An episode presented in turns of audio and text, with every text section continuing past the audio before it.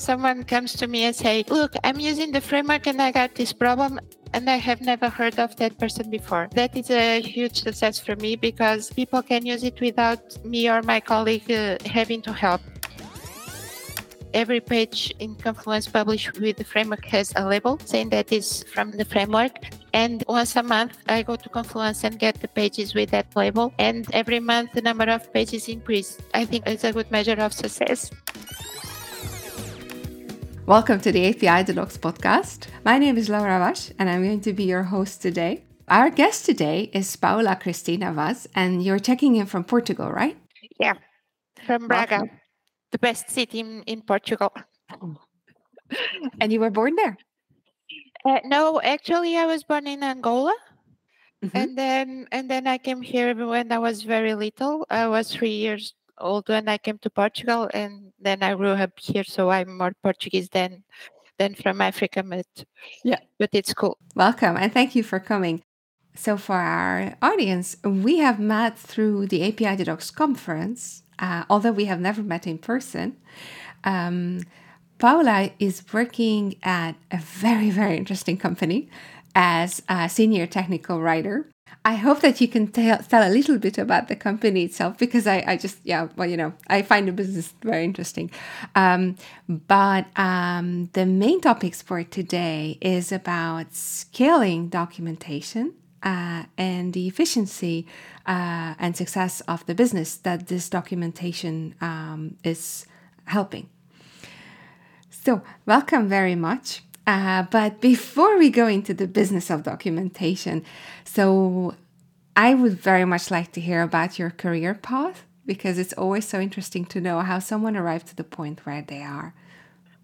So um, I started working as a function functional analyst uh, and then uh, I moved to uh, a company named uh, Altitude that uh, did um, software for uh, call centers. I worked there for a while and then I went to do my PhD in computer science.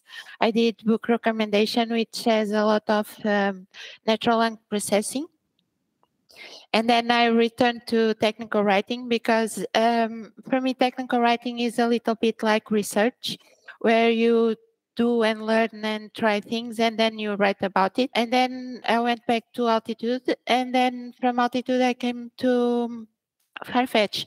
I'm at Farfetch since uh, 2017.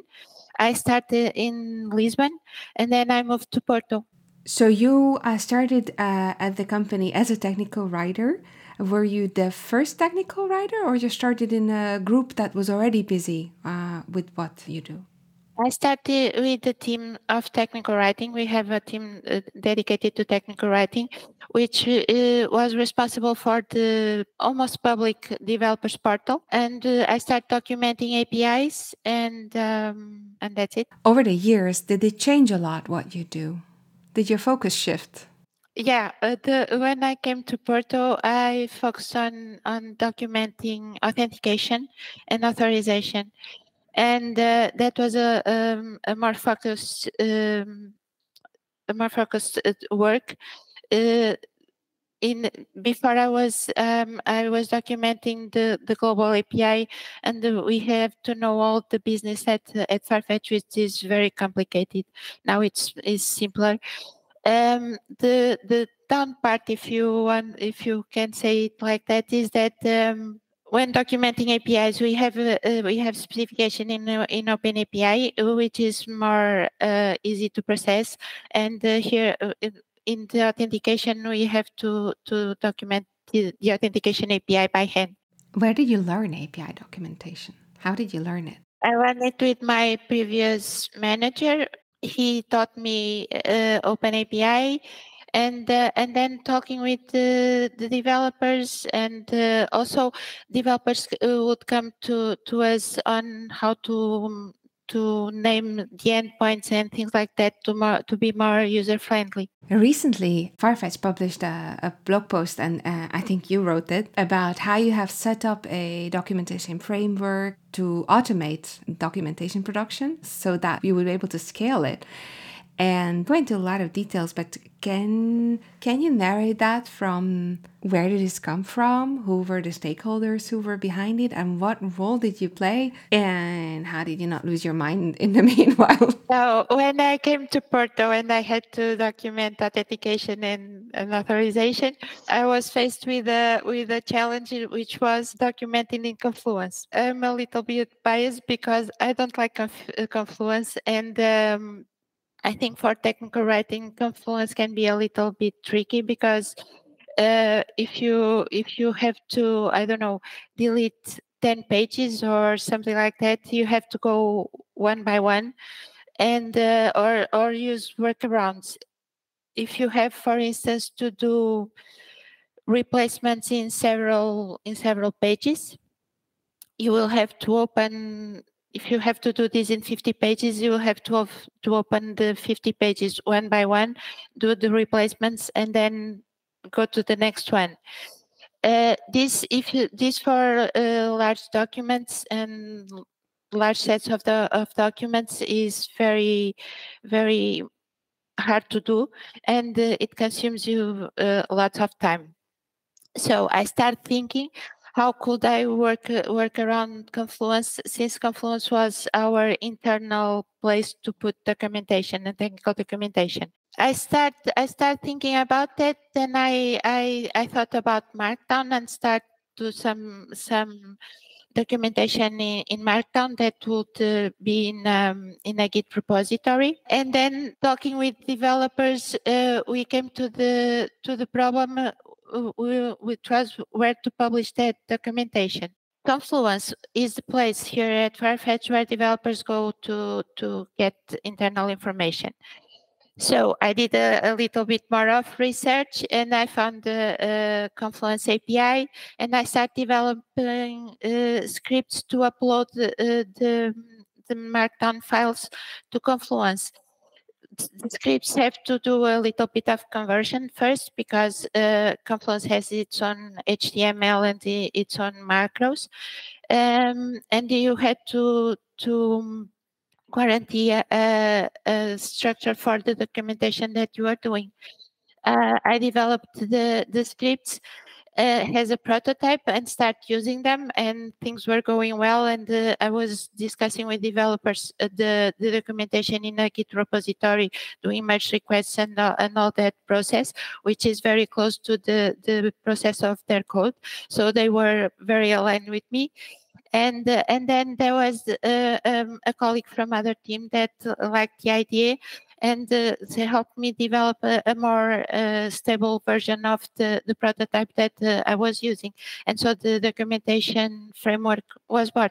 This was the, the beginning. After that, I talked with some developers in the coffee in coffee breaks and things like that and they liked the idea so the, the documentation framework was was starting was being used by by other teams that were asking to to do so.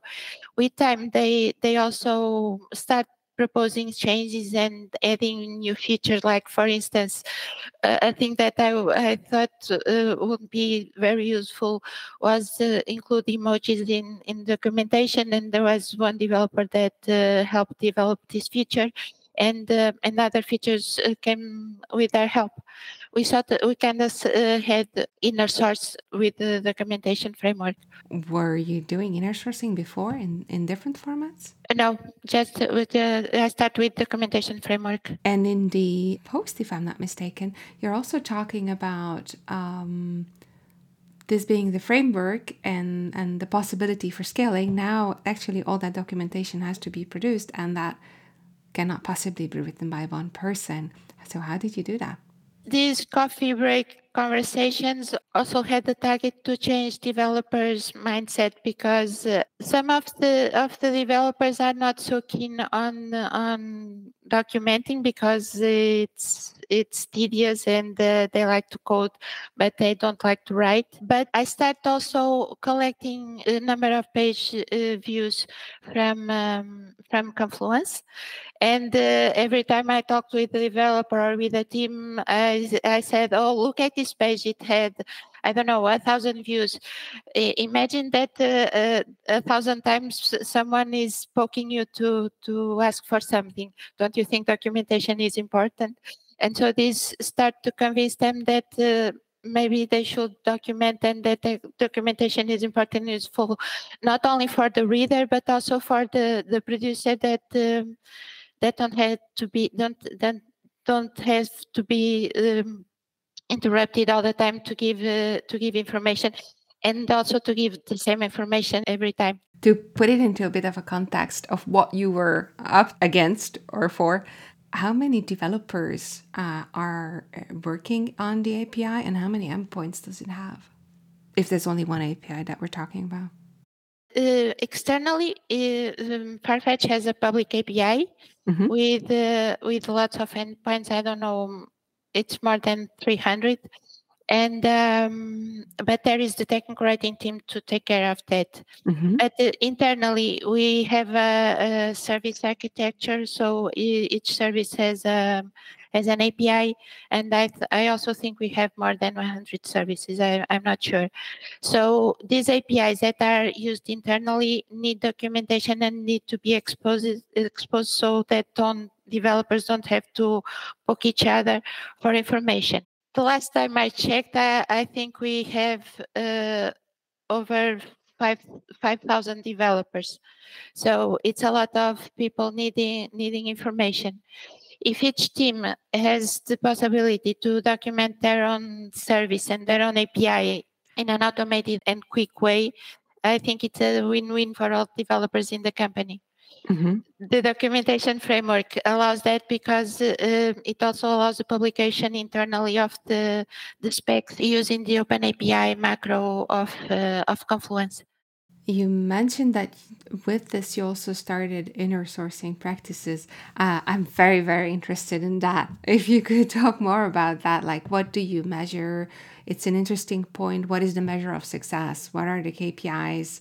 And, and how do you how do you see that inner sourcing is being practiced? We don't have really measures, but um, and I'm talking just about the documentation framework. I don't know if uh, I I know that other teams that have uh, also libraries and things like that uh, do it in collaboration with with teams, not not just them. Um, in our case, um, we talked with uh, with um, open source guy that we have, and uh, it has the rules for the for the projects that we have in in open source. And um, we define that set of rules and open the framework for collaboration, like uh, GitHub projects mostly. Mm-hmm. Teams sometimes slack me and tell me, "Oh, you, uh, I have been working the documentation framework and uh, I really need this feature. What do you think? Um, and I said, go for it. And then they changed the, the code. They they did um, a merge request in the in the framework repository, and uh, me and my colleague uh, would review it and approve it or ask for changes if uh, it was the case. Mm-hmm. Mm-hmm and then a, a, new a new version was released of the of the framework. If somebody takes uh, an asset from the central uh, repository, let's call it that way, and uses it, and then makes their own version, and then suddenly there's a hundred versions being uh, at use of the same thing, and adjusted to to the specific needs in the specific smaller context. Um, it's easy to get to the same point where you started that there's multiple versions of the same thing running parallel maybe needlessly. How do you how do you keep it still converging to to one where possible? I'm specifically asking about inner sourcing um, the, the, the the problems with with inner sourcing once people actually start doing that. Well, the, in this case, we, we also need to give some support because HTML uh, Confluence HTML and the, and the conversion from Markdown to to Confluence HTML has its its tricky parts, and um, some of the errors and things like that we learn along. uh, as we use it, and um, and sometimes someone that is using it uh, um, reach out to me and says, "Look, I have this, I have this this error that I cannot uh, uh, fix. Uh, can you help me?" And then in that case, I, I, I, ask if they are using the correct version of, of the framework or not. The uh, developers are free, right? And uh, you cannot control them. And uh, even if you say over and over and over that they should use that version of, the, of things, they always want to do things uh, their way. We don't have uh, that much of a problem and uh, I have noticed uh, developers using their own version typically they they use the, the version of the framework that is in in the repository.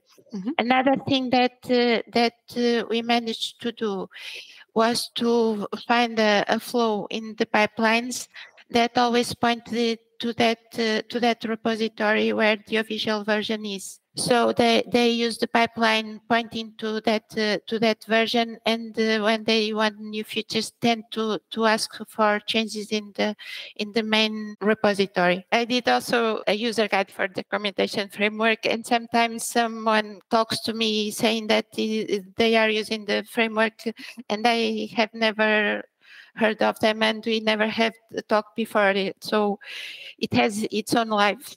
Uh, doing this uh, this work, what was the most surprising success? What you were kind of crossing your fingers for that this is going to work, and then surprise of surprises, this it just worked out without a hitch. There, there are two things. One is when someone uh, comes to me and say, "Look, I'm using the framework and I got this problem, and I have never heard of that people of that person before."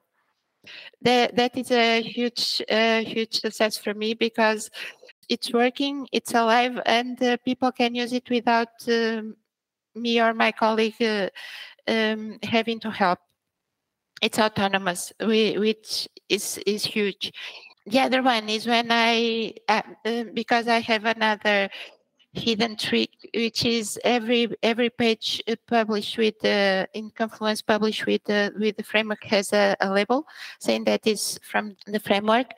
And um, I, once a month, because it uh, is a heavy process, I go to Confluence and get the pages with that label. And uh, every every month, the, the number of pages increase. So I think it's a measure. It's a good measure of success.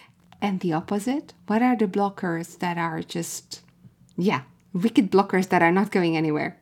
I think that we we have to improve is error handling because sometimes we, we don't have a, a, a for Markdown and uh, sometimes we, write, we write things in Markdown that are not compatible with the conversion to HTML Confluence.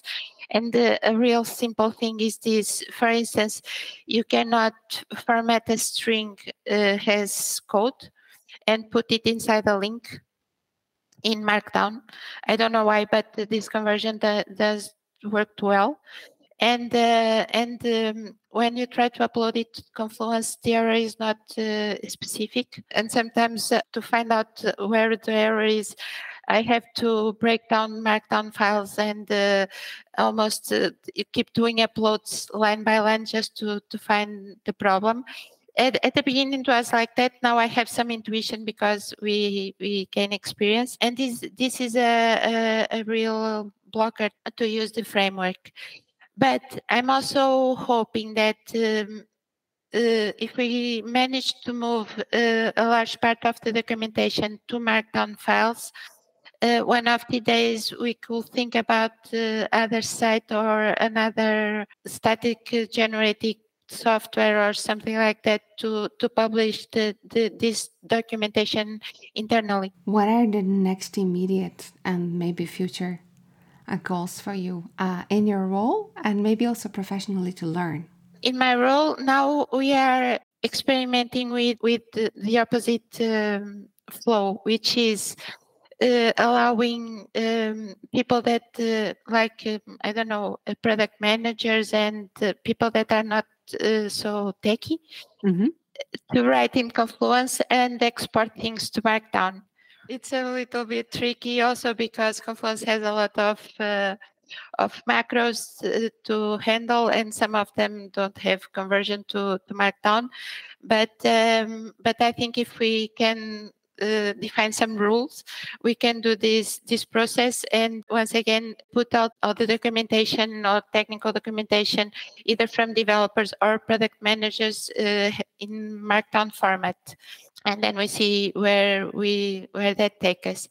And uh, as my professional career, I'm doing some studies uh, in this direction to to have something like uh, uh ChatGPT to do the technical documentation, something like where you go and you ask, oh, how do I use the API to create products in Farfetch platform? And he gives you all the answers even and even the code.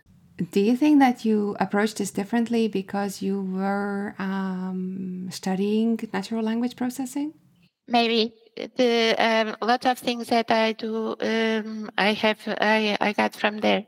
Mm-hmm. Now, with the framework, I'm also investing a lot in um, automatic generated uh, documentation. Not only the, the one that comes from that comes from uh, API specifications, but also things like um, from talking to with developers and product managers, I found out that, for instance, uh, some of them were keeping track of uh, of user roles in the spreadsheets and then they were spreadsheets that were manually updated and then they were never up to date and then it was hard for them to go to I don't know, to a Jira card or something to find out that new roles were created and things like and things like that. I started um, investigating these these type of uh, of situations and for instance, for the roles, I found out that uh, we have a, a endpoint, uh, an endpoint that gives all the policies and roles. And um, it was easy with a Python script because I have this this philosophy that you can solve every problem with the chocolate or a Python script. So, mm. using a Python script, um, I, I just converted the, the, the JSON from from the, this endpoint and generated the markdown, which is comfortable for mm-hmm. readers to read and uh, is always up to date because it's a script that can run every day and keep the information up to date. And uh, I'm also investing in this in this type of um, of documentation. Is there a specific message that you would like to leave the audience with? A specific message is that automate everything you can because uh, because it saves time and it saves tedious work. Thank you very much. Thank you. And see you at the next conference. I hope. Yeah, I hope to. I hope so too. And I, I like to go to the one that is going to be in in Amsterdam. In Amsterdam, yeah. I'm very much looking forward to meeting you in person finally. and I hope it's going to be uh, interesting and, and useful content too. Yeah, it will be. I'm sure of it. Thank you, Paula. Thank you. Thank you for listening to the API the Docs podcast. We thank our colleagues at Pronovix Developer Portals for letting us work on this, and the entire API community for all of the mutual support and sharing of experiences that you give each other. Do you have a topic or guest that you would like us to spotlight? Drop a note at podcast at pronovix.com. If you go to the website api.docs.org, you can find the recaps and recordings of past API Docs conferences, as well as the upcoming program. Until next time, be well